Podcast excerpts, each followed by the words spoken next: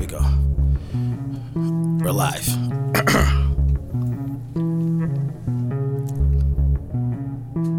This motherfucker? All right, we good. You. you.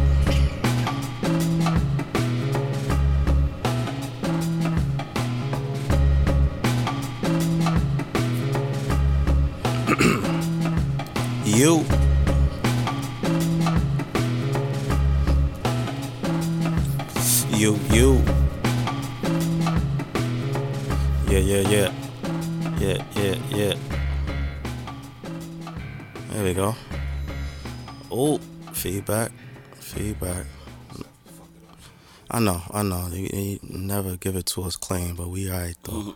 Hello, good people. I was mad loud, my bad. Hello, good people. My name is 4KJ. This is the For the Stress Podcast. How are you good folks doing? Um, I am joined always by my good brother, Frankie Metals. Um, keep your AKA short today because we have a, a very prestigious guest in the building. So, Frankie Metals, aka El Capitan, aka El Cap, aka Caps Lock, aka the Backwood Ninja, aka the Left, aka the Getaway Driver, aka Texas Frankie, aka the Swamp Thing. Oh, that's good. All right, I got, I got, I know, I know. I went to a thing. I went to a thing. How are you, beloved? You good? Oh, I'm sorry. I'm great. Sorry, Frankie. Frankie was Frankie was smoking. Frankie was smoking, but we good. Uh, church announcements. Follow the show on everything. Instagram for the stress underscore podcast. You can follow me on Twitter at twitter.com slash 4KJ. You can follow Frankie on IG at Frankie Metals. You can follow the dojo at the dojo JC. Make sure you visit the website for the stresspodcast.com powered by Stay Cozy Studios. Make sure you like, rate, review, subscribe, tell a friend to tell a motherfucking friend, and all that good shit like that there. Now, if it sounds like I was rushing through the intro, I kind of was because we have a prestigious guest in the building. trying to get this good brother in here for um months now. But, you know, everything is on divine timing. We got the good brother, the doctor rapper. Your favorite rapper's favorite rapper. That's what I heard. That's what the streets told me. Okay. Got my man Keys Chandler in the building. How are you, bro? Yes, sir. Yes, sir. Appreciate you. I'm doing really good.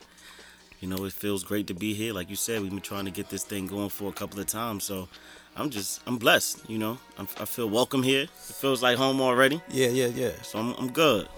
So, uh, for those of you who don't know Keys, uh, Keys is one of our premier artists here in the city. But um, I like to tell people how I get to know or how I came across my guests. So, shout out to my brother P Dot. P Dot put me on the Keys a while ago, a while ago, and he was like, "Yo, you got to, you gotta listen to him. You gotta listen to this nigga. Nice, he nice, he nice." So I'm like, "All right, boom." So I started listening to your project. I think I was listening to the Knox tape. It's a good way to start. I'll be listening. I'll be listening. That's a good way to start. Yeah, I was listening to the Knox tape, and I'm like, oh, all right. I like this. I like this. And then you put out some more projects, put out some more videos. But the one that got me, which we'll get into a little later, is The Soul Needs Healing. That was the one I was like, nah, I gotta talk to this guy. Because he out here talking, talking that talk for real. Yeah. But one of the most interesting things for me is that you are an actual doctor. Yeah. Yes, I am. Um, And to me, that was probably one of the wildest things I learned about you because I was hearing you say it in your rap. But I thought it was like a metaphor Yeah. or it was like, you know, you healing the hood or something Yeah. like that. And then I, I think I saw you post something where you was like, yeah, no, nigga, I got my, this, this a degree. Yeah. Like I'm in my whole gown and all of that. Mhm. Um, first of all, congratulations. Appreciate that. Shout bro. out to you for that, cause that's that's a very very um, prestigious thing to do, and it's almost um, two sides, almost opposite ends of the spectrum. Yeah. Just being, you know, being in hip hop and then still being a medical professional. But before we get into all of that, you know, I got I have to ask, like, when did this all start for you as far as music?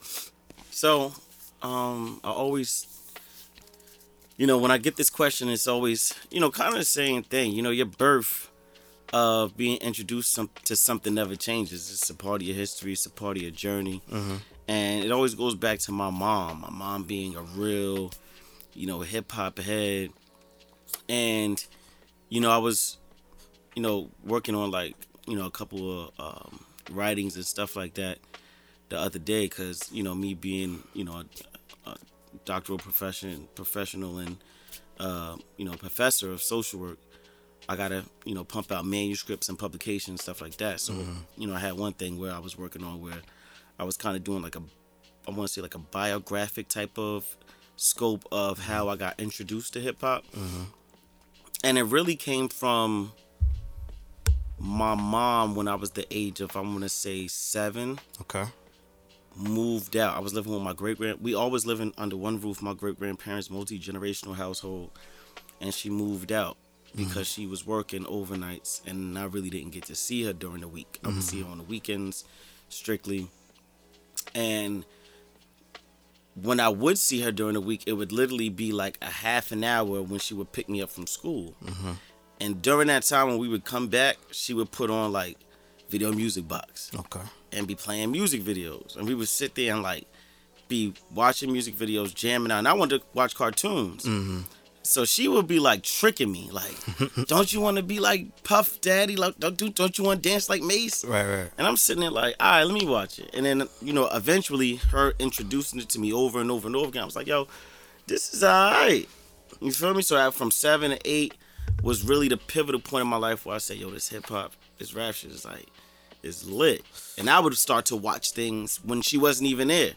So just from that like bonding experience with my mom, from the limited time I had with her, and throughout the week, I started to really hone into hip hop as being something special. Okay. You know what I mean? Because it mended and meant something meaningful to my relationship with my mom mm. at that point. So you have a deeper connection because Yeah. of it. Yeah. Do you remember the song that made you want to start writing? Oh God, I remember it was Puff Daddy and me. Can't nobody hold me down. The original or the remix? The original. Okay. And it's wild because like that was the jiggy era, Yeah. and like hip hop purists are like, nah, fuck that. Like Puff did this and that, and and I'm like, nah, like, but that made me gravitate towards just the introduction before I got into, Okay. you know, the the lyricism and what the purist side of hip hop looked like. Mm-hmm. So once that happened, he now I'm someone knowing the hot trap melt like it's hot wax. I'm sitting there like, all right. So Uh-huh. Yeah, now I gotta okay, put my okay. pen to the table and. You feel me? Like, see if I could do this too. See, that's that's always like I always like to ask that question to artists because for me it helps me pinpoint, you know, like you saying their introduction.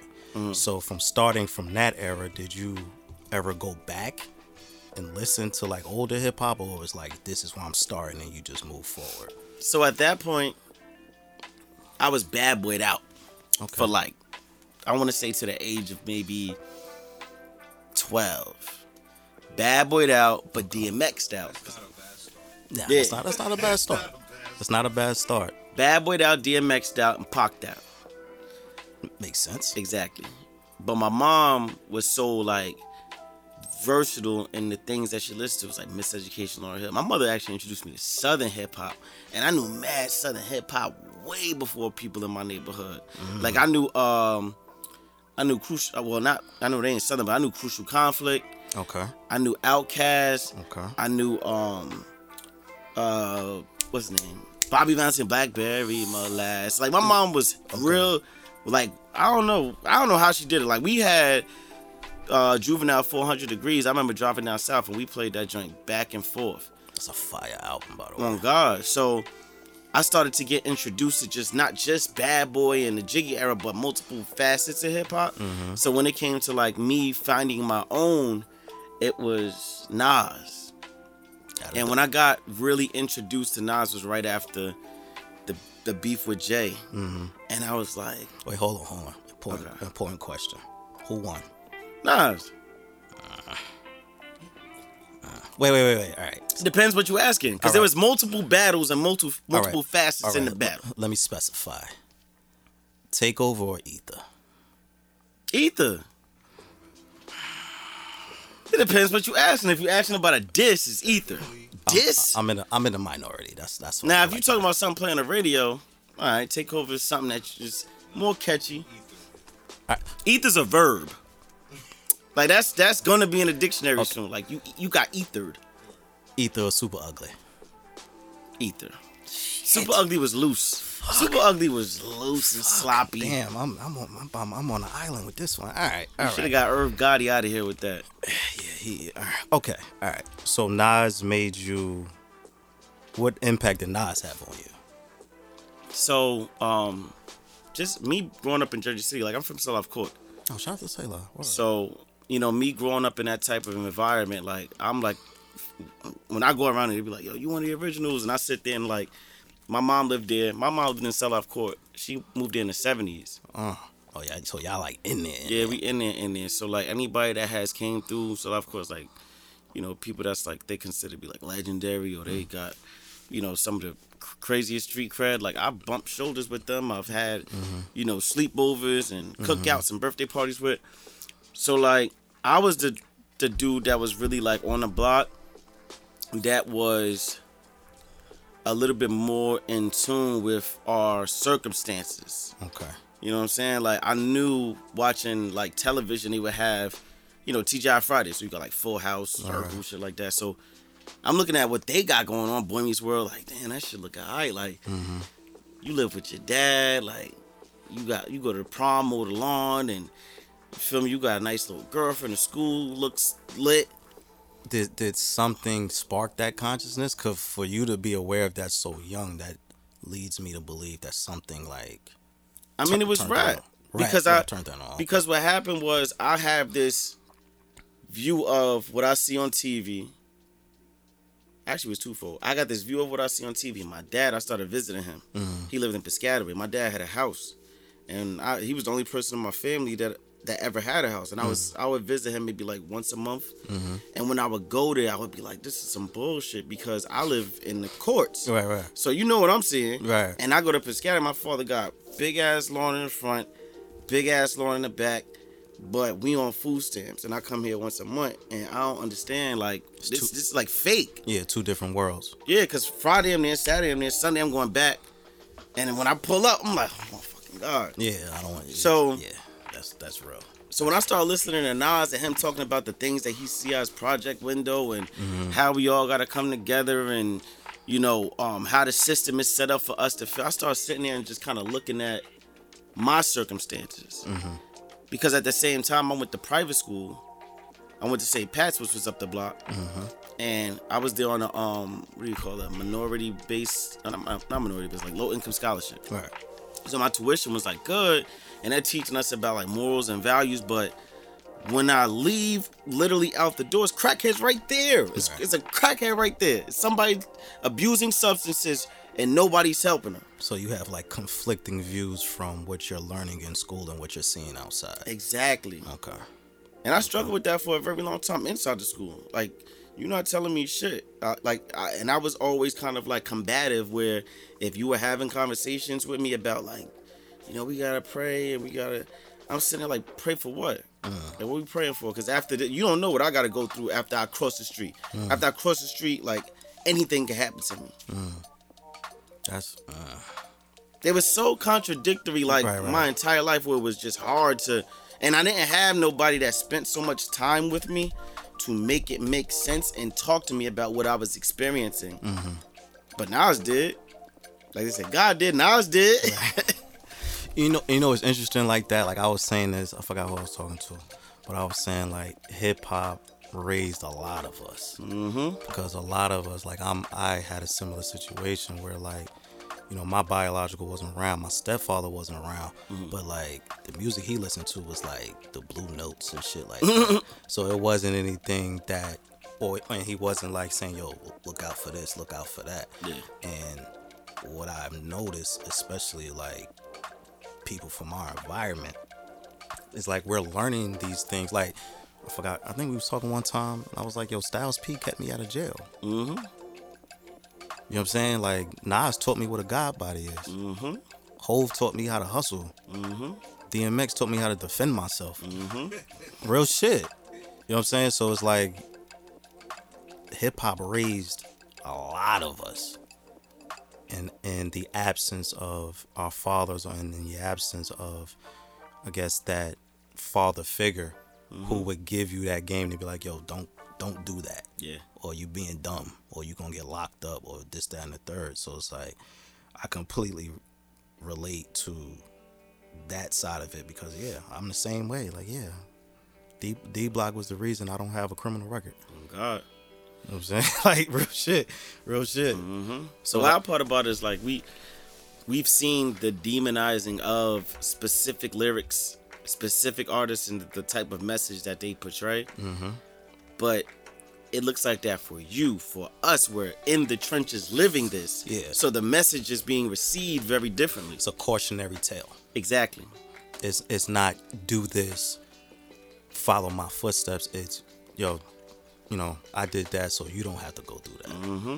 And that is something that a, lot of the outside communities don't understand. They just think we, I mean, well, we can kind of get into that later about the current state of hip hop, but I know that era was really like, yo, bro, don't do this shit. Mm-hmm.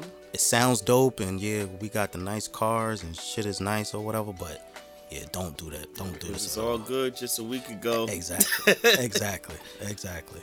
So Nas made you. Nas helped spark that consciousness in you, Mm-hmm. and from there, where you just you just started writing more, or what? Like what? What, what was the progression f- from that point to being like I'm going to be a rapper? Um, well, first it was just like the appreciation because I kind of, you know, early on there were like teachers and stuff. Even though my behavior was always terrible, like I was always getting like pretty good grades. Like we would take standardized tests and all this, and I would always be like a little bit like ahead. They would give me like when I, I remember when I was in third grade, they would have me. They I would finish all the work and they would give me fourth grade work like you'll do this work and I'll be sitting there like then after a while it was kind of like um okay so I'm seeing that I'm kind of catching on to things a little bit quicker than they structured it out to be so as I start to have this conversation with myself I also noticed that my thought process was a lot different from the people that I was around which actually made me um it put me in a vul- vulnerable situation because when I'm having conversations with someone they might not understand what I'm saying. And because of that they feel like you know they're being attacked. So their um, reaction to that was to kind of um, attack back Okay. and defend themselves, which usually end up in like I mean, we say it's like bullying. Like, Yeah. all right, now I'm cracking on you. Now I'm gonna fight you. Da da da da. Yeah, being being smart or or uh, having a certain level of consciousness was uh, frowned upon Yeah. during that period. Yeah. So So I stopped. I stopped even like acknowledging that I may have caught on to things, and I was getting in trouble. I was getting suspended. I was suspended for like 70 days. can, can I can, can I share something? I hate I hated that shit. Yeah. I hated the fact that there are so many of us who had to hide the fact that they were intelligent because that was a sign of weakness. Mm-hmm. And it wasn't until like I know for me personally, it wasn't until like I started listening to Wu Tang and I kept hearing the five percent shit, mm-hmm. and that in me was like, oh, I, wait, I could be smart. I could have self awareness. I could take care of myself, and I could fight. Oh, all right, cool. And and that's what it was for Yeah, me. yeah. Because when I heard Nas talking about, it, I sat there like, you feel me? Like everybody want to be able to look at themselves to identify with someone who looks like them and talks like them. I'm like, all right, brown skin dude, short haircut from the projects. I'm like, what's the difference between me and him? yeah, So he's making, like you said, he's making it cool to be smart. right. So I could sit here and just listen to God's son. I could listen to Illmatic. I could listen to Stillmatic and I understand everything that he's saying and it makes me feel more confident. It makes me feel different about my own self-esteem. Right. You know what I'm saying? So when that progression started to happen, um, when I got introduced to music, the first part of it was writing. Mm-hmm. But it was like too deep. Like more aligned with like poetry. Yeah, but it's also like like I told you, like if I'm dealing with all of my friends and we have a specific language that everybody generally right can understand, and I start taking it to another level, and now it's coming out of my raps, they're not gonna like my raps Yeah. because I'm not there yet. Yeah, you're talking over them. Yeah. So I didn't really want to um I never really wanted to share too much of what I was writing with with them because I felt weird. I felt like I was on an island like they're not gonna get what the fuck I'm talking about. It's like like how they said uh RZA, it's like uh Shaolin and Staten Island and Right, right, right. you know we are the Wu Tang. It's like what? Like what are you talking about? Nah, yeah, that that approach can it does alienate you in a way if Yeah. because that I think our environment um huh, trying to word this carefully. I think our environment I would say by design wants us at a certain level. And then once you have that spark of conscious, consciousness and you decide that you want more, it almost penalizes you for wanting more. Like, no, you're supposed to stay down here with the rest of us. Um, do you have a moment where it was just like, I'm jumping out the window? I don't care what y'all think. This is who I am. Um, that didn't happen maybe until I want to say my twenties. It took me a very long time to um be authentic in my music. It took me a very long time to accept that I wanted to be a musician because I felt like I didn't want to fall into the um, stigma that comes behind being a rapper, especially from Jersey City. You know, I was talking, I was talking to uh, Shorty the other day. She like, everybody in Jersey City raps, and I'm like, This this is very true. Everybody in Jersey City does rap, and when that happens, you don't want to be part of the pile. You want to stand out. So it's like, I started making beats. My brother was making beats. Um, and when we used to go, my brother lived up the block from me. We barely saw each other. We half brothers, but they would say. Um, he lived with his mom, I lived with my mom. And he started making beats. So he introduced me to Fruity Loops. We used to go to my father's house, and I'd be like, "Yo, what you doing?" He's like, "I'm making beats." And he's making beats, showing me how to do it. Mm-hmm. Then he showed me Fruity Loops. So now I'm sitting there making beats. Um, and it felt safer just to be a producer than actually say I want to be a rapper mm. because it wasn't as common. Mm. So it didn't take me until like my 20s of just going through different life experiences and understanding what your identity is for mm-hmm. me to sit there and say, you know what, I'm gonna stand up. You feel me? I'm gonna grab myself up, grab my mm-hmm. nuts, and say, dog, I'm a rapper and I'm good at this and I'm gonna own it. It took a while. would um in that journey with your identity because that, that's always interests me what would what would you say was the toughest part of that journey just just finding that identity I would probably say, again, I'm a you know doctor social Works always bring things back to like human behavior and stuff like li- that. So- listen we we we philosophize and all that type Yeah. of shit go for it So if you think about like you know life course analysis is what I teach is a course where we look at every single level of de- development from before you even born, like childbearing, then to infancy, then to middle childhood, then to early childhood, uh, teenage, uh, middle childhood, older childhood, adolescence, um, adulthood, middle adulthood, and then older adulthood okay each and every level of development that I have experienced from child to adolescence to adulthood, I've had to kind of I've kind of had to immerse myself in my environment mm-hmm. to be able to figure out what my identity was going to be.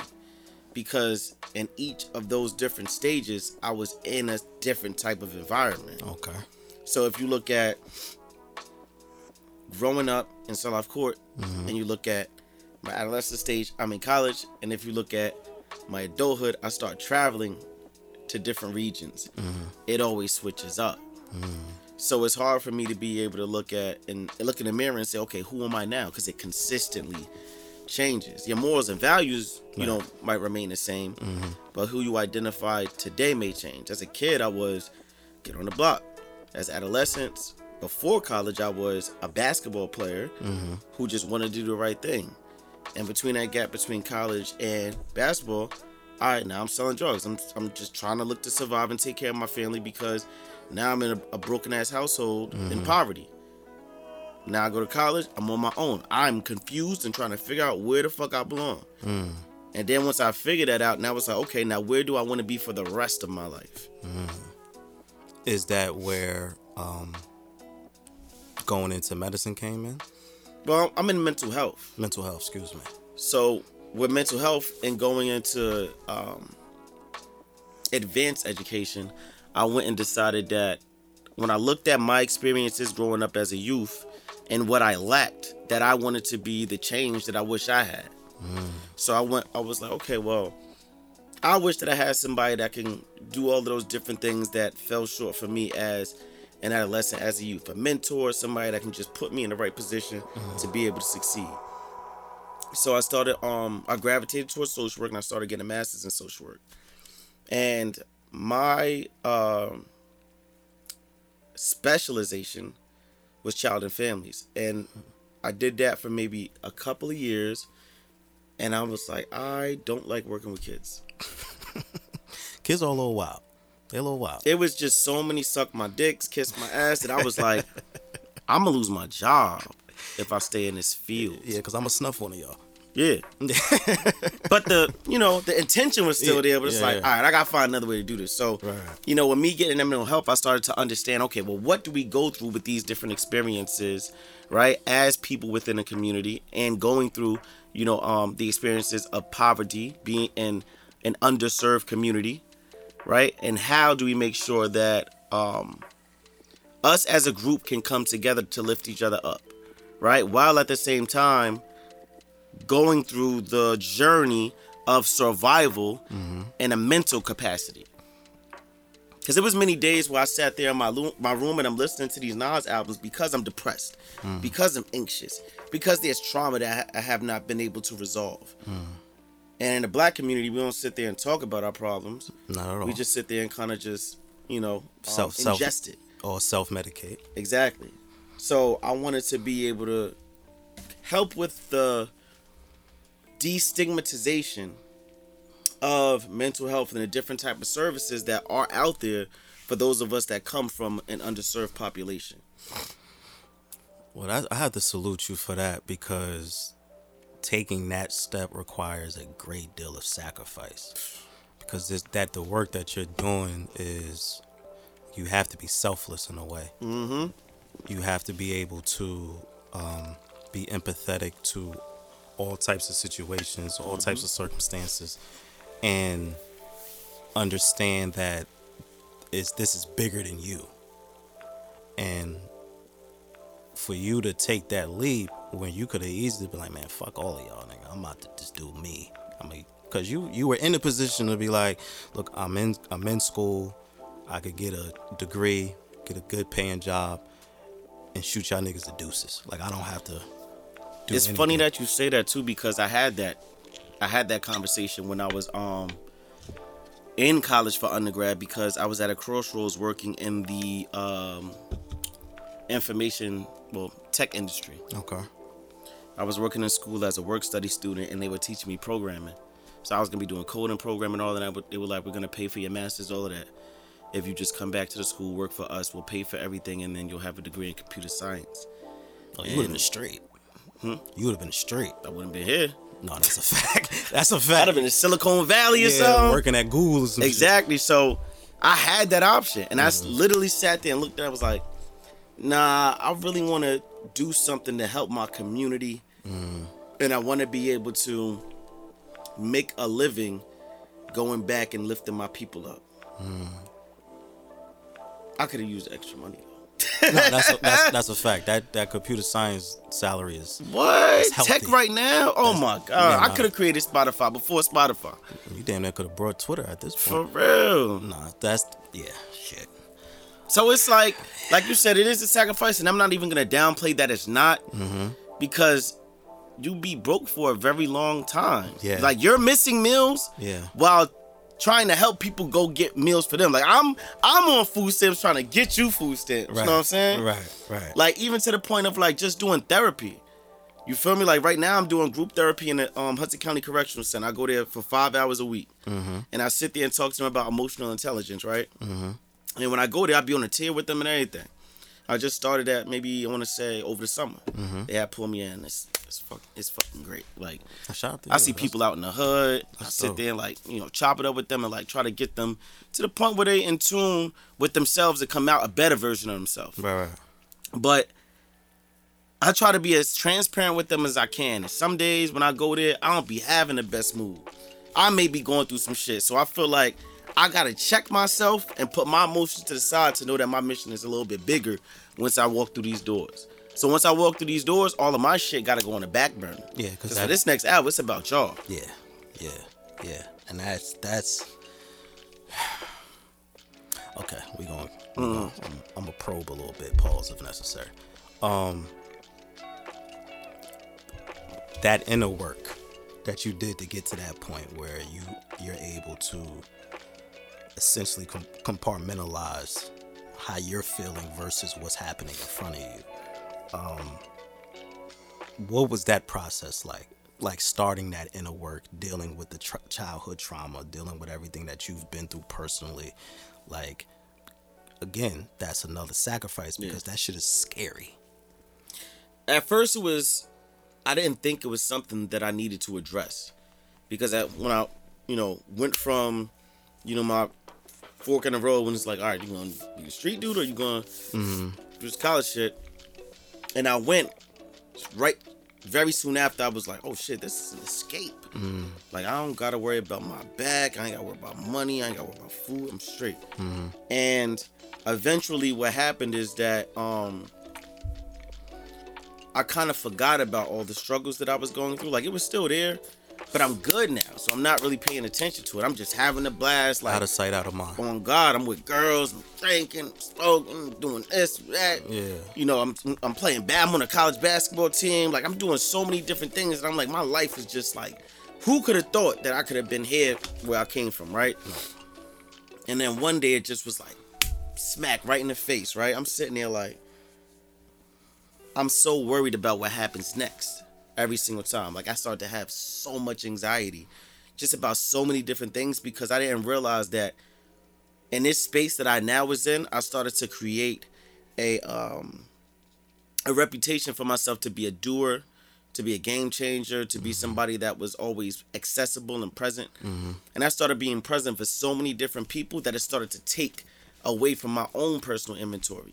Your your you're giving more than you're receiving. Exactly. And what happened with that is my protective shield got lowered mm. to where I felt like I was being attacked because I didn't have, you know, some of the um the strength and the energy that I was giving to other people. Mm-hmm. It was all gone. So now I start to have like, you know, panic attacks about, you know, all these different things that I have my hands in. Mm-hmm. And if I can do them successfully. And when that happened, like this, like I said, as black people won't talk about our issues. Right. But I'm like literally like going to the hospital, like, yo, I feel like like I'm about to die, my chest hurt, like what the fuck is going on? Right. And, you know, they ended up, you know, putting me in treatment.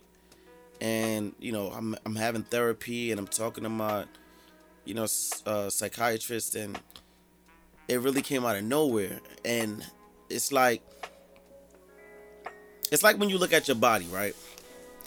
And if you sit there and you eat fried food every day, you eat fried chicken, fried chicken, bacon, French fries, fried every single day, right? That's that's your routine, right?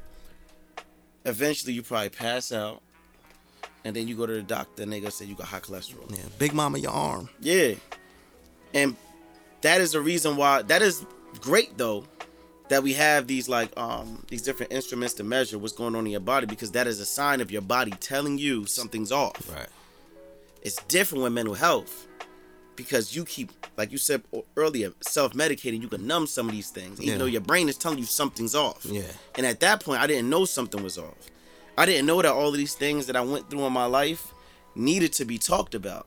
That survivor's guilt caught, caught up to you. Exactly. Because it was all suppressed. Yeah. And at the same time, I was losing friends from suicide, murder, drug overdose. I'm sitting there like, and I'm just living my life. Yeah, that, that should catch up to you. And when it hit, it hit hard. Yeah. And then I had to start, like you said, doing the work. Right. I had to start being practicing mindfulness. I had to start being in tune with my spirituality. Mm. I had to start monitoring my health different, my health behaviors differently. Mm-hmm. You know what I'm saying? Like I'm not drinking to obliteration. I'm passed out all day and I just thug through the hangover.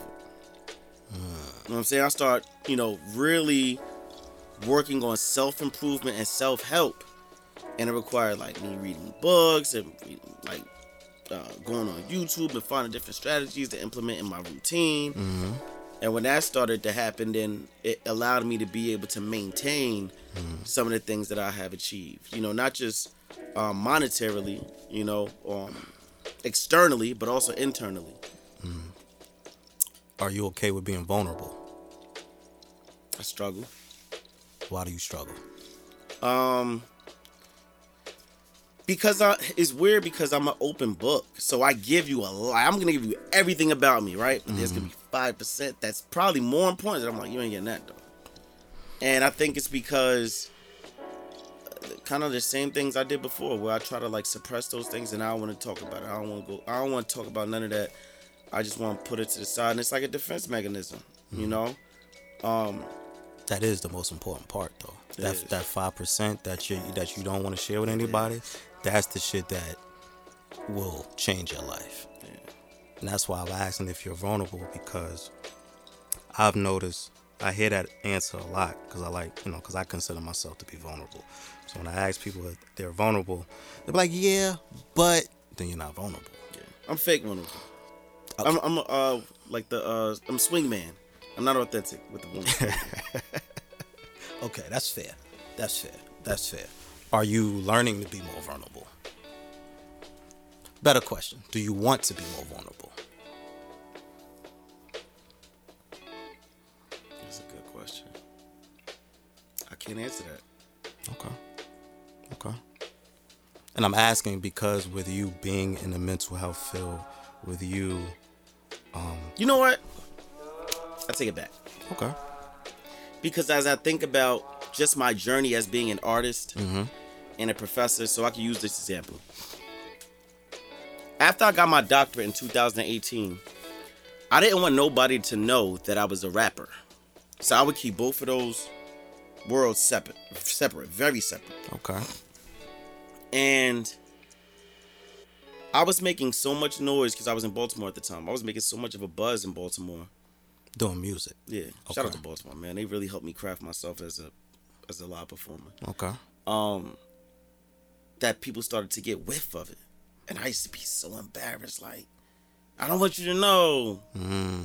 Like, nah, like I'm not doing that because you know I rap, rap. Like I'm not PC. I'm not like everybody needs to go just hug everybody and we gonna just kill kill yeah. the things that make us feel bad. Like, yeah, Sugar Hill Gang ass. yeah, like nah, I'm out there talking to, about the streets. I'm talking about being in the trenches with my homies. I'm talking mm-hmm. about all the things that are reality and not just a facade like it's a utopia. Right. Just some of this shit is just bad, and we need to talk about that and really look at it and call it what it is. Okay. So I never wanted to um mend those two worlds together, but I think within the last couple of years, especially me teaching out in um Long Island University in Brooklyn, it's Brooklyn.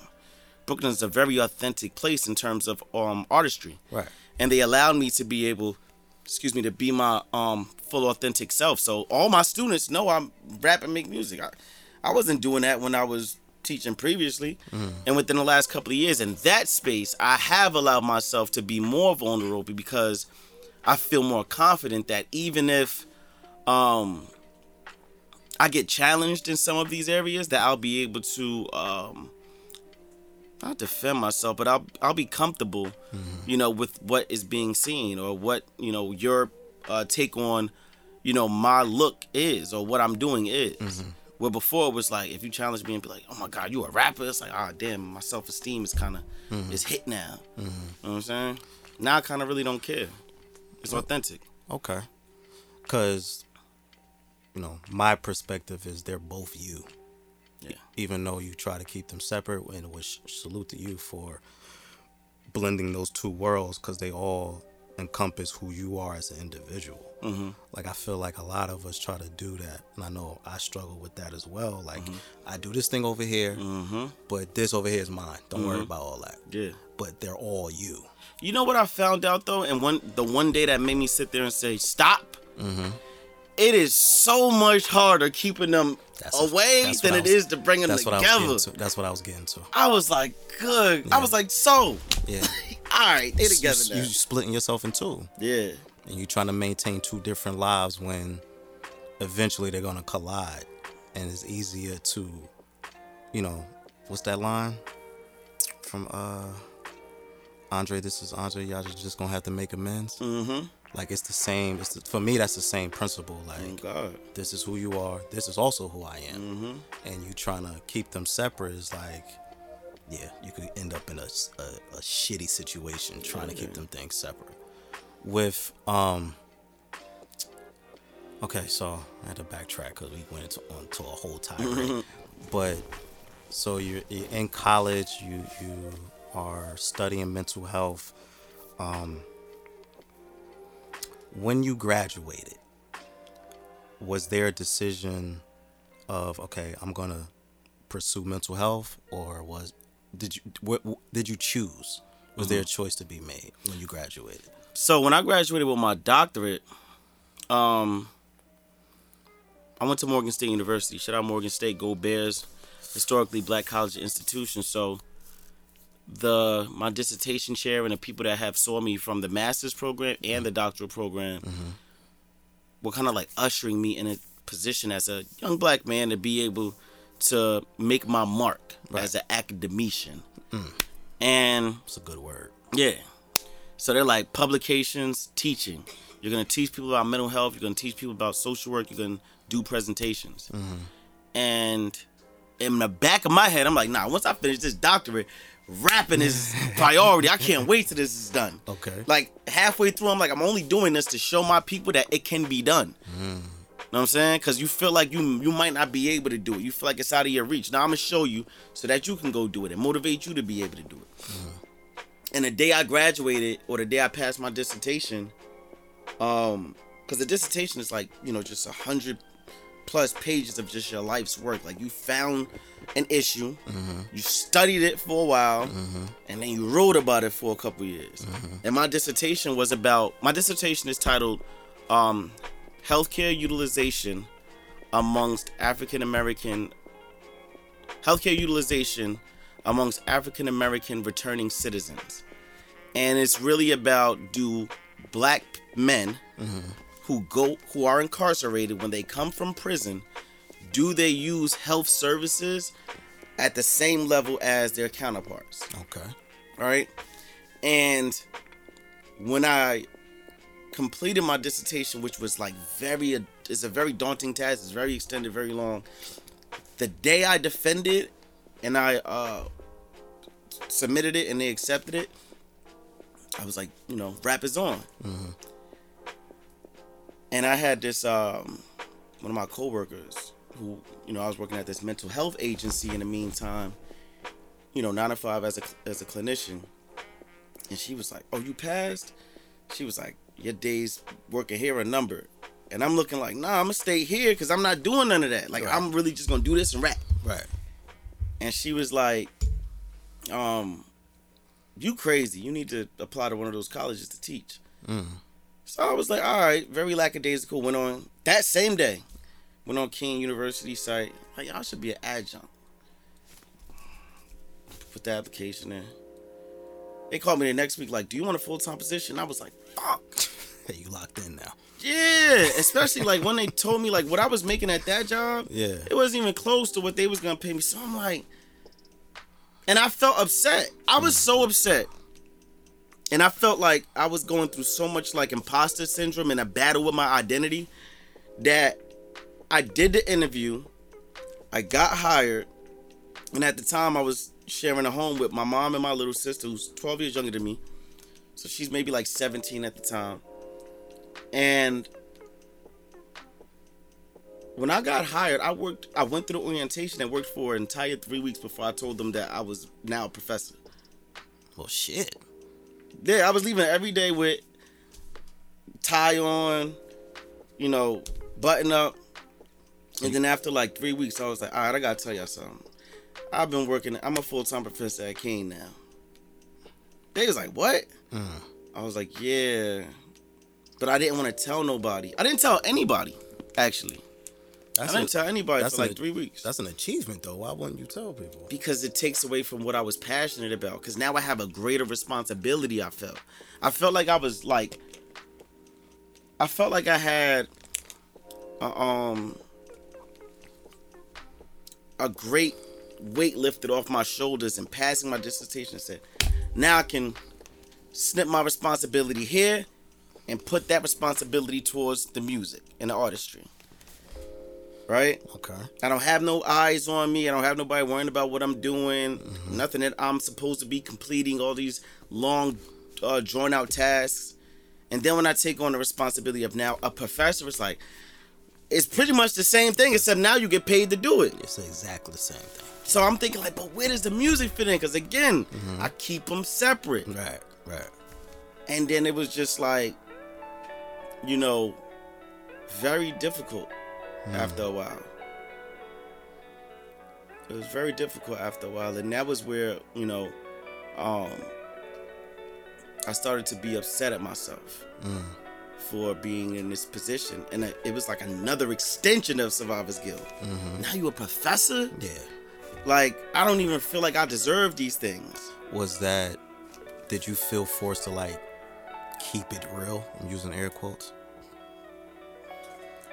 yes and it's it's really like i felt because of the position that i now had i couldn't be me i had to be someone else like i had to be forced to like the term code switch mm-hmm. you know every day i come in i gotta have on you know a button up Yeah. some slacks Yeah. You, some you- shoes Mr. Chandler. yeah like nah i don't i don't want you to to do that at all like i, I would really want to come in and be myself mm-hmm. fast forward now when i walk in i got on you feel me like Yeah. jordans mm-hmm. Chilling. I got on black jeans. You know, I might have a a, a button up on, but it's it's not it's no tie around it. Like I'm chilling.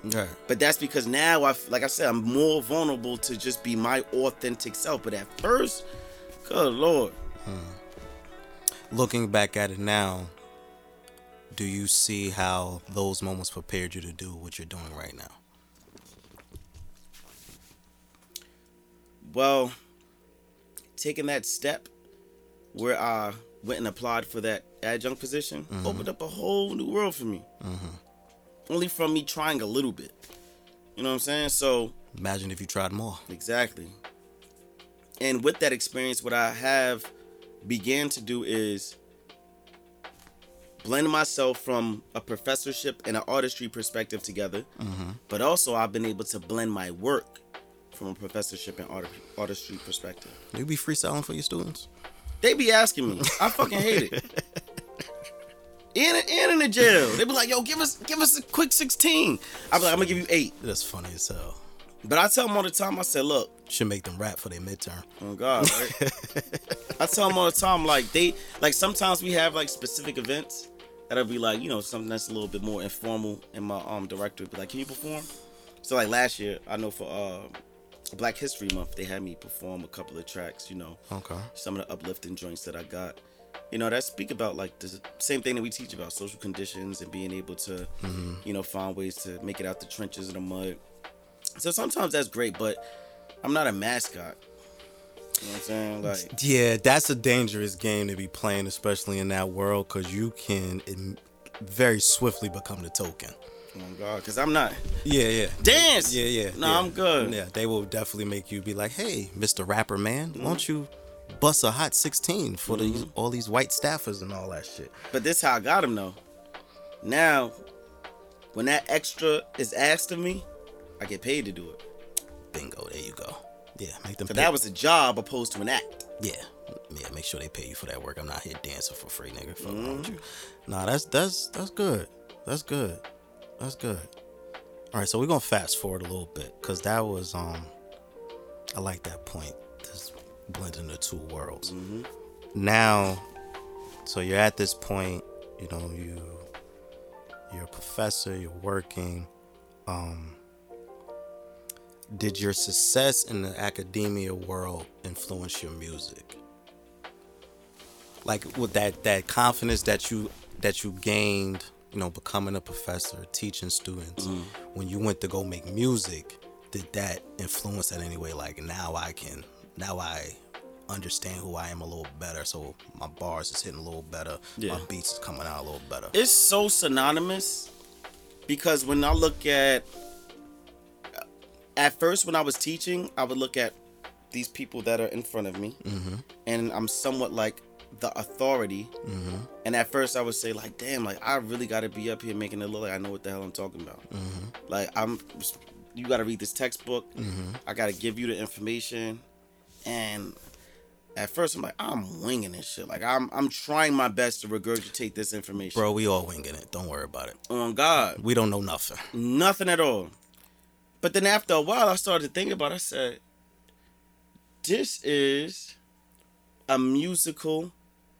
This is a musical performance in lecture format." So instead of me looking at this like a lecture in front of people, where I have to be so um, articulate. Look at it like a live performance Okay. and vice versa. So I sit there and I might have a show and I say, okay, well, what is another element I want to add to the show? You know what?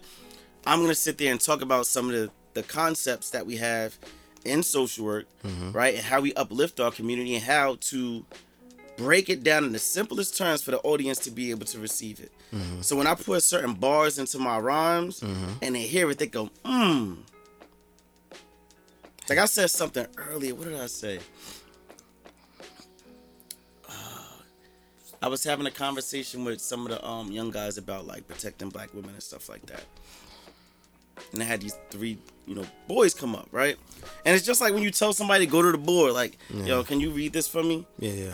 And they kind of don't want to do it, but you like motivate them and you usher them into it. So I had the three little boys, and I said, they was like, I said they was dancing early. I was like, y'all sat there and did, you know, some nice dance. I was like, y'all was up here with some little girls too. I was like, I want y'all to make sure that y'all protect them by any means. So I'm like, you know, let me see your muscles. So little boy, praise muscles. So I say, you better use that to make sure you protect your black queen. I said, say black queen, say protect our queens on three. One, two, three. Protect our queens. Mm-hmm. Same thing that I get, I get from my uh my students. I'll sit there and be like, do you understand this concept?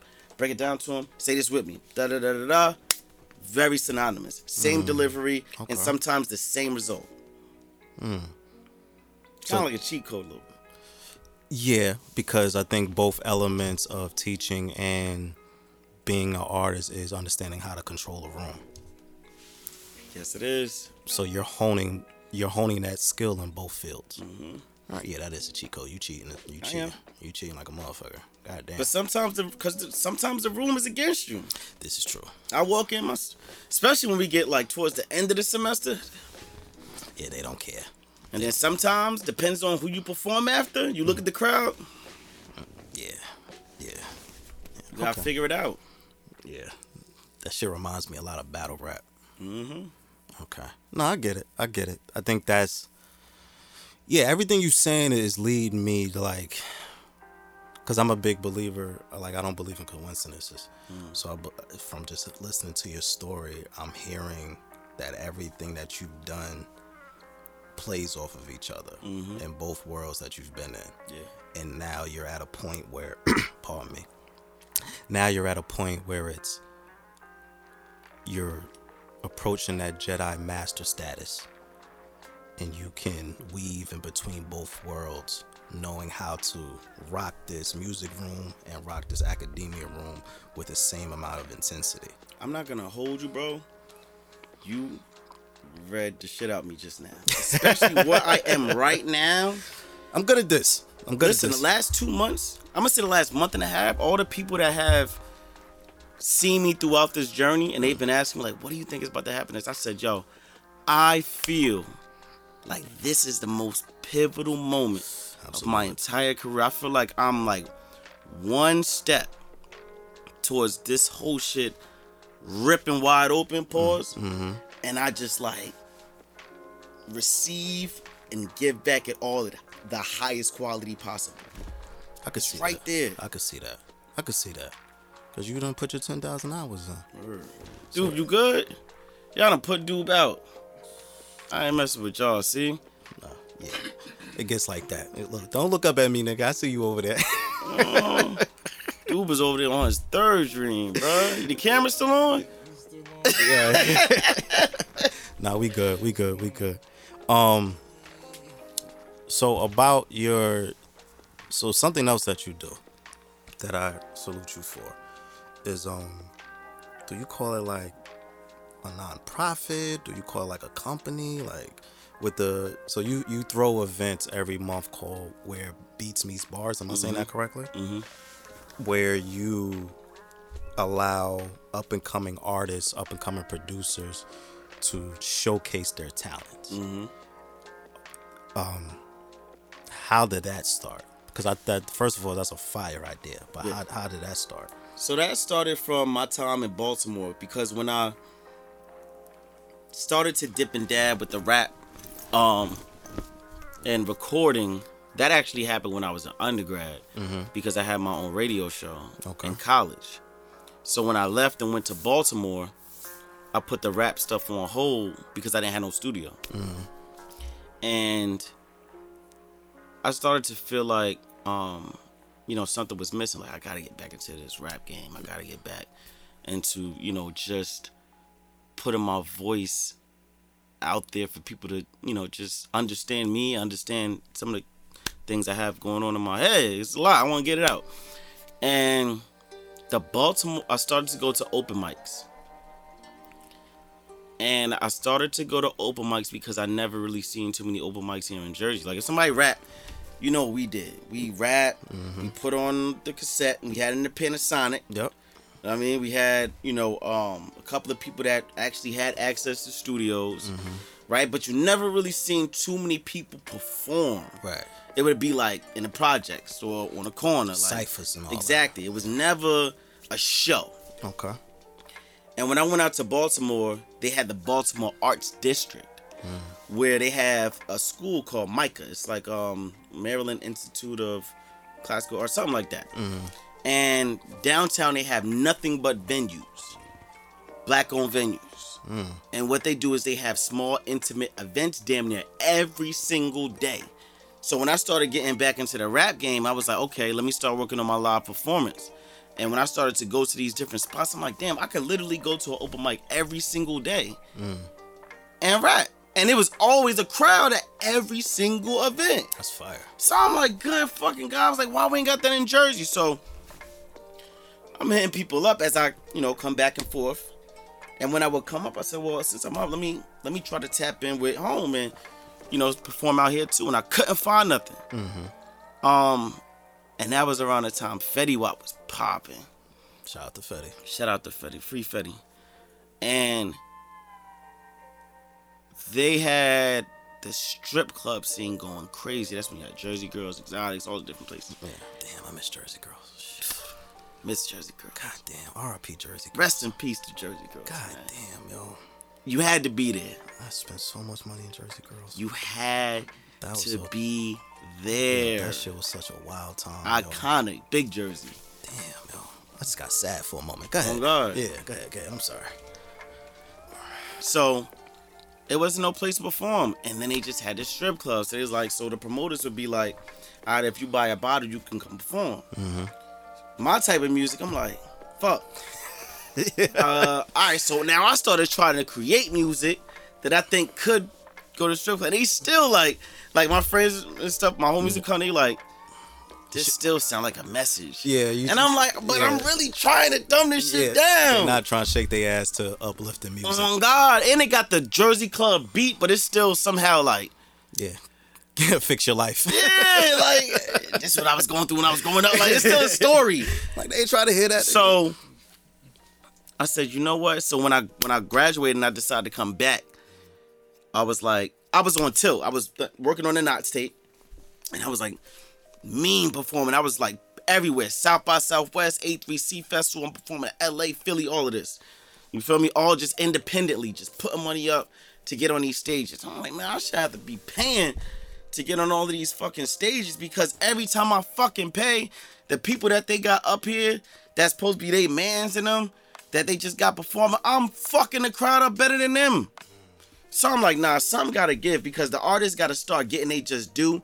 they got to be able to get paid to perform, which would in in uh, in in essence incentivize and create a higher quality of artists because of that incentive.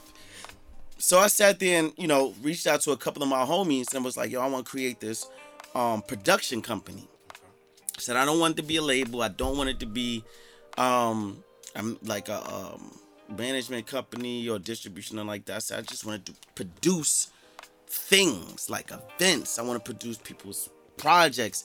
I want to be able to produce people's like whatever they got going on." And I was like, I got, I got the first. So we started True and Living LLC. Shout out to my company, True and Living. And I said, I got the first event that we can make our sub, um, or our, I guess you could see our, uh, what you call it, our marquee event under the umbrella. And I was like, it's gonna be called Where Beats Meet Bars. And I was like, well, what happens there? I was like, we get people to do an open cipher event where random people come with beats and random people come with bars and we play them and they got to rap on those beats. And the person that performs the best, we pay them money. So they're like, wow. I was like, because steel sharpens steel. So if we're able to knock people on the ground and they get up and have to brush that shit off, they gonna come back 10 times stronger. And at first it was difficult because we couldn't find a fucking venue. It's hard as hell to find venues in Jersey City. Especially for rap. Yeah, they'll sit there and be like, you can, you can, yeah, you can have a musical event. What type of music? Soon as you say rap, they're like, Yeah, nah, yeah, we're not doing that. I'm gonna. oh, okay, here's the email to my Yeah, yeah. the manager. Yeah. They I thought you, you just told me you was the manager. they start curving you. on God. So the first one we ever did was at Tal Day, which is now uh, I forget, it's something else. They change every fucking three months. I know what you're talking about. I don't know. It's what it right there on the corner downtown Grove. I know exactly. and they told us about. that we didn't make the bar minimum, even though we had hundred people show up. I said, "Ain't no fucking way." That that's a we can rant for three hours about that shit. But okay, so what venue did you find that led to where it is now? It's bittersweet because I I'm, I'm gonna say Brightside. Okay. No shout out to Brightside. Brightside and um and us did business all the way up until COVID, Okay. and then after COVID, the owner I ain't gonna say his name told me that he didn't want to um us to do the event unless we're gonna do it weekly. And it's like, dog, how we gonna get people to come in here? You're not first of all, you're not even giving us no percentage of the bar. I scouted your venue every Tuesday to make sure nobody was coming, and the capacity is 77 in the back, and we had 112 people. And you told us that we ain't make no bar minimum. That makes sense. Yeah. So when COVID happened, we built up all the way to COVID for two years consistently. Mm-hmm. Every month we had that shit packed out. And then he told me if we weren't gonna do a weekly, then he didn't want us to be there. He wants to do karaoke. It's trash. So I was like, nope. So then we went to the spot JC, where mm-hmm. you came at. And shout out shout out Terrence in the spot JC, because they showed love. And unfortunately, because of, you know, politics and tenants in that warehouse, they had to they had to dip out. But It's always an issue. And that's a- again goes back to the venue space. yeah. Yeah. Brightside was cool until Brightside stopped being cool. Oh, I'm, I'm, I'm, good, good. Brightside was cool until Brightside stopped being cool. So I give them the credit of allowing us to be able to build ourselves up, but eventually we built ourselves out. And I ain't gonna hold you. I'm, I feel like I'm kind of blessed that, you know, they didn't want us back because things have began to expand a lot more since then. Yeah, I see. Like, what number y'all up to now? 62. We just had the uh, Friday. Yeah, the the every time I see y'all post like the y'all are reaching out to different regions now. Like y'all get people from New York, South Jersey, Yep. all over now. And um so I'm so my question now is what is the proudest moment that this thing that has grown beautifully on its own what is your proudest moment looking at where you how how it started and where it is now My proudest moment. Hmm. I'm gonna say I'm gonna say it like this. My proudest moment is when we see rappers and performers who come from the Where Beats Meet Bar stage and we see them do some big shit. That's fire. Like Max YB, Okay. you familiar? Yeah, I'm familiar. We gave Max YB his first ever performance. Was that Where Beats Meet Bars in Bryson? That's fire. Yeah, first ever, and he won. Okay. And he came back the next month and performed. Mm. First ever. Then he blew the fuck up. You know, now he's running around with Young M.A and them and, you know, still doing his thing. We had this girl named She Real Talk. Okay. She performed where Beats Meet Bars during the pandemic because when everything closed down, we continued uh, digitally. So we was doing on IG Live, still paying people. We're not getting no revenue, paying out our pocket, me and my partners. And She Real came and won back to back in 2020. And then I don't know if you saw Hit Boy had that challenge. I did see that. I did see that. Yeah. Did you see who the winner was? Mm-mm. The girl She Real Talk. Oh shit. She was the winner, but did a song with Hit Boy, went there and everything. Back to back, where Beats Meet Bars champion. Okay. Oh, so y'all got some some uh alumni out here. The third thing I'm gonna say is those two experiences show me that you know this type of artist development platform works. But the third thing is when I love to see people who are rappers and producers come on our stage and they get together and then they start dropping projects with each other. It's like. And they'll sit there and be like, yo, shout out True and Living. Like, they put me together with bro. Me and him, we tight. He do all my beats. I do all the verses with him. Like, it be, it, it be so beautiful for me.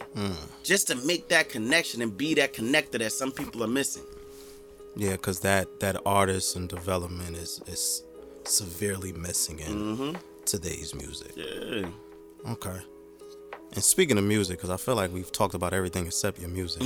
um, where do you, how, how were, mm, let me get my words together. With the type of music you make and the climate that we're in now, mm-hmm. where, how do you, I guess, not fall victim to the current sound? And not, because like you were saying earlier, like you're right there. Mm-hmm. And with your skill set, it'd be very easy for you to jump on a drill beat, make mm-hmm. one of those songs, and then you out of here. But you are sticking to your your format. Mm-hmm. Is that something like trying to find the right way to frame this? How, how what is your perspective on that? Let me keep it simple. I'm overthinking it. I think that um I mean like I said, you know, previously when I was trying to do the strip club shit, mm-hmm. it was tough. Mm-hmm. So I try not to go too left field with something that feels like it's being forced. Okay. So I could look at certain music that do go in a strip club. I could look at certain music that do be on the radio and say, okay, so I'm diverse enough to be able to do that, but if I do it, it has to be my way. Okay. You know what I'm saying? Because it's like I don't want to just go out there and be like have it, have it, have it, have and. I start doing Yeah, the woo walk and all that. It's like yeah, yeah. that ain't you. Nah, not at all. Like if I do it, it gotta be me. Like I like going to strip club. me too. Like let it burn. I dropped the Sony soundtrack. Let it burn. Lately I've been fucking with bitches who either Yeah, trip I I like having that. OnlyFans. I'm subscribing to all this shit, but Yeah, that's me. Yeah. You know what I'm saying? That's that's how I went about it. That shit hard, by the way. Appreciate that. But as far as like that sound, I'm gonna experiment with some sounds. But it's always it's gonna be like, and you'll see in the next couple of months, it's gonna be like, all right, I'm willing to go this far, but I ain't going that far because it can't go too far away from who I am. Right. Okay. So there has to be like some type of like you know middle ground. Like I always think of the um. There's two songs that I always think about. I think about um Kendrick Lamar's "Swimming Pools," Mm-hmm. where it's like a conscious record, but it's like go. Yeah, shit You know what I'm saying? And I think about J. Cole Power Trip. Mm. Because for me, when you think about the struggle, because remember J. Cole went through like the same thing. You gotta get a radio record. You can't keep Yeah. making all of these like, Yeah. you know, introspective tracks. But when he dropped Power Trip, because first was Workout. Yeah. Workout, I was like, ugh, Yeah. That didn't sound like him at all. no. But when he did Power Trip, should have been Yeah. how he should have approached Workout. Yeah. Make it palatable across the board. but make it palatable in your way. Okay. You know what I'm saying? So, like I said, when I feel like everything is coming together, I feel like I'm figuring out the formula to be palatable mm-hmm. across the board, but remaining authentic in my music and my delivery and my message in the same vein. So if I'm understanding you correctly, you're saying your next project is done. No, No? no. I mean, it might be done up here. Okay. You know what I'm saying? Like I got hella shit I wrote. I got so much unreleased shit right now. Mm-hmm. I got some shit I played. Dude, dude was like, "What the hell is this?" Because I previewed it on Instagram. I was like, "Should I drop this shit?" Dude was like, "When you made this?" I'm like, "I've been made that." Mm-hmm. I just don't know when I'm gonna put it out. It gotta be the right time. Okay. You know, me and Peter got some shit that we got. We got like, man, Peter got a bunch of tracks that we made together that we just I need, like. I need that. I need They that. gotta be right. You gonna hear something before the year's out. Yeah, we, we got something that's pretty dope. Yeah, and again, it's gonna be palatable, Mm-hmm. but remain authentic to who we are. Okay. So your your so your next like project is do you have a timeline yet or you're just still working out the kinks? I'm gonna give I'm gonna give the street something before the year's over. Okay. That's cool. my goal. And then for 2023, I'm going. All right. Like right after, cause you know they say uh blackout period, Mm-hmm. fourth quarter leading into the first two weeks of January. Once first two weeks of January out, I want everybody to sit there and be looking at me like, damn, another one. Like I'm Cali, like another one, another one. Okay. Like I want, I wanted to get to the point where in 2023, I'm gonna annoy people Mm. with how much I'm in their face. Sounds like I'm, I'm I'm like that. I like that. I like that. You gotta be in these people's faces. So all right. So next year then. Next year. Oh, next year's up. All right. It's up, Yeah, up. next year. But in the meantime, you have um the two EPs that that. Which one is King on? Is that the first one? The second one, it's only selling two. that shit. Oh man, Yeah. that shit so fire, yo. Shout And out to his system, man. We did that together. Yeah, shout out. Yeah, shout out to his system, yo. You, you got. I don't know what's what's wrong with your beats, bro. But you be he be out here wilding, yo. Mm-hmm. He got some man. He got some heat. But um, so yeah, so what's the Soul Needs Healing one and 2 Mm-hmm. Um, one of my favorite tracks on. I'm blanking out on the name, so forgive me. The one where you talking about where you had COVID. Oh shit, pandemic bullets. That that I was just like shit, shit. You know what was the wild part about that? I feel like that shouldn't have been on there. Nah, it should have, and I'm gonna tell you why. Because there were so many people who dealt with that and didn't have an outlet to express, yo, what it was like to have COVID mm-hmm. and all the danger surrounding it. Like even, and I can't, I'm, I'm blanking on something you said, but like I lost people to COVID. Mm-hmm. So when I heard that record, it just put me back in that place where it was just like, damn, I wish I was, like you were saying what I was thinking. Yeah. So I think songs like that, concept songs like that are important because that's a very regular, degular thing that people go through. I said that on King too.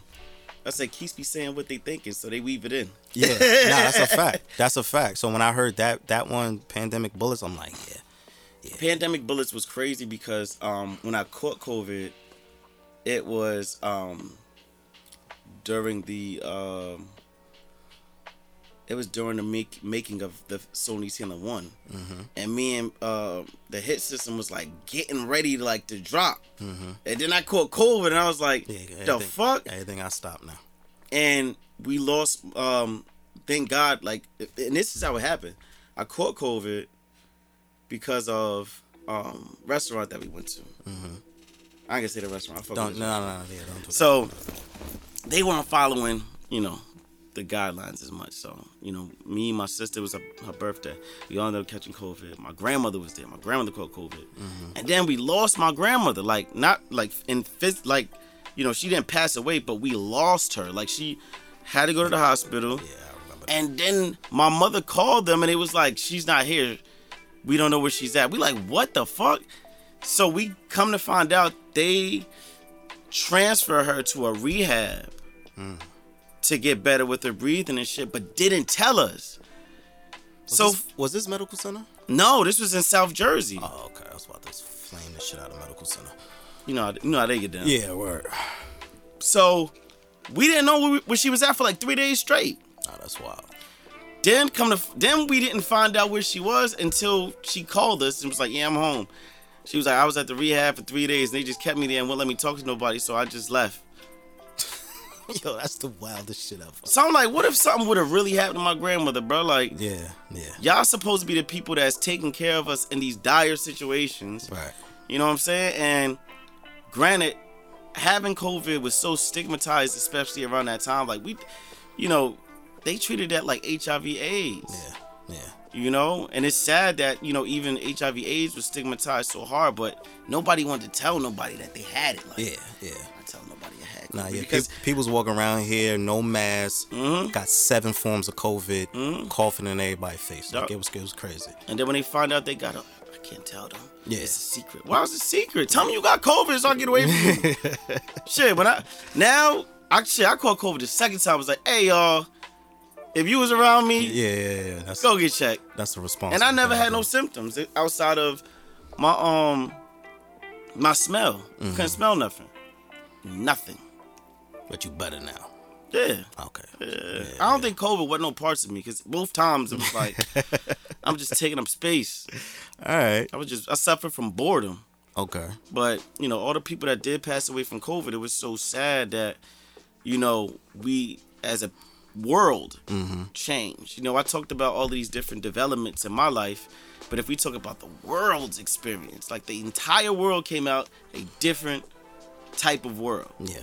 We we I don't know. I haven't figured out if we're better or worse yet, but we are not the same pre-COVID. No, no, it's a traumatic experience No, absolutely. that we have not dealt with. No, the entire world has PTSD from COVID. Oh my God. And we're still dealing with it. We're still trying to figure it out. And that's Mm-hmm. why when people go outside now, they act a fucking fool. So shout out to you for getting through that. Um yeah, cause cause that's a that's a wild experience. Bless you, bless you. Um so more music coming next year. Yes, sir. You got projects out now. Um, where Beats Meets Bars is once a month, you said? Well, actually, um, it's it's for 62 months in a row. It's been once a month, but as a collective, we have decided that in the year of 2023, we're gonna start doing quarterly. Okay. Because what we felt is that the demand for it is much bigger if it's more spaced out than so too consistent, mm-hmm. and it also allows us to have more opportunities to not just be because as a company, we're a production company. Right. We're not where Beats Meet Bars. We're trying to live in. But doing it every month makes us put all of our energy Right. into this one thing. Because once one is done, you only got 30 days to get the next one right. Yeah. Yeah. So we're gonna do that quarterly coming in 2023. All right, bro. Yeah, you know, if y'all need a judge, just holler at me. Just Got holler at me. But um, Keys, thank you, bro. This was this was a great conversation. Yeah. Um, I really appreciate you taking time coming out, chopping it, cause I, I have more questions, but we'll be here for three fucking hours. But um, Shit, I come back. yeah, word. Part yeah. two. Nah, we definitely need a part two. Um, yo, get the people your handles, where to find you, uh, anything you want to shout out, any uh beef you got, whatever, just shout it out. Keith Chandler, Q U I S C H A N D L A, the doctor rapper, the doctor of the block, the doctor of the classroom, whatever you want to call it. Um, you can find me everywhere at that, you know, Q U I S C H A N D L A. I'm gonna say it again. Um, Twitter, Instagram, Spotify, any streaming platform, TikTok. I don't be know what I'm doing on TikTok, but I'm there. I'm still trying to figure that out. Yeah, I, I haven't I haven't gotten there yet. Yeah, Good luck.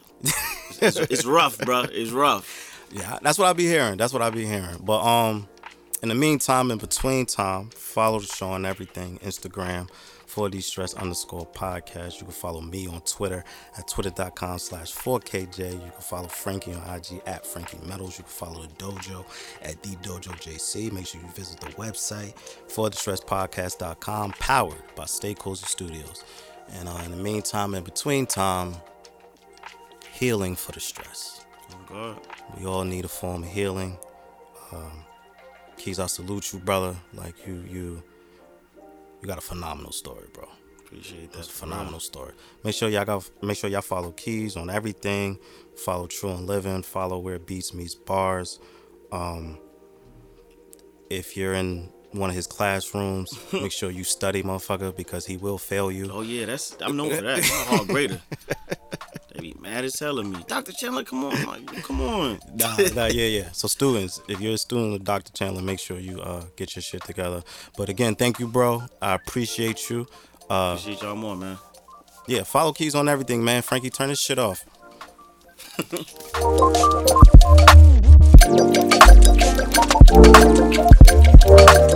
You can do better than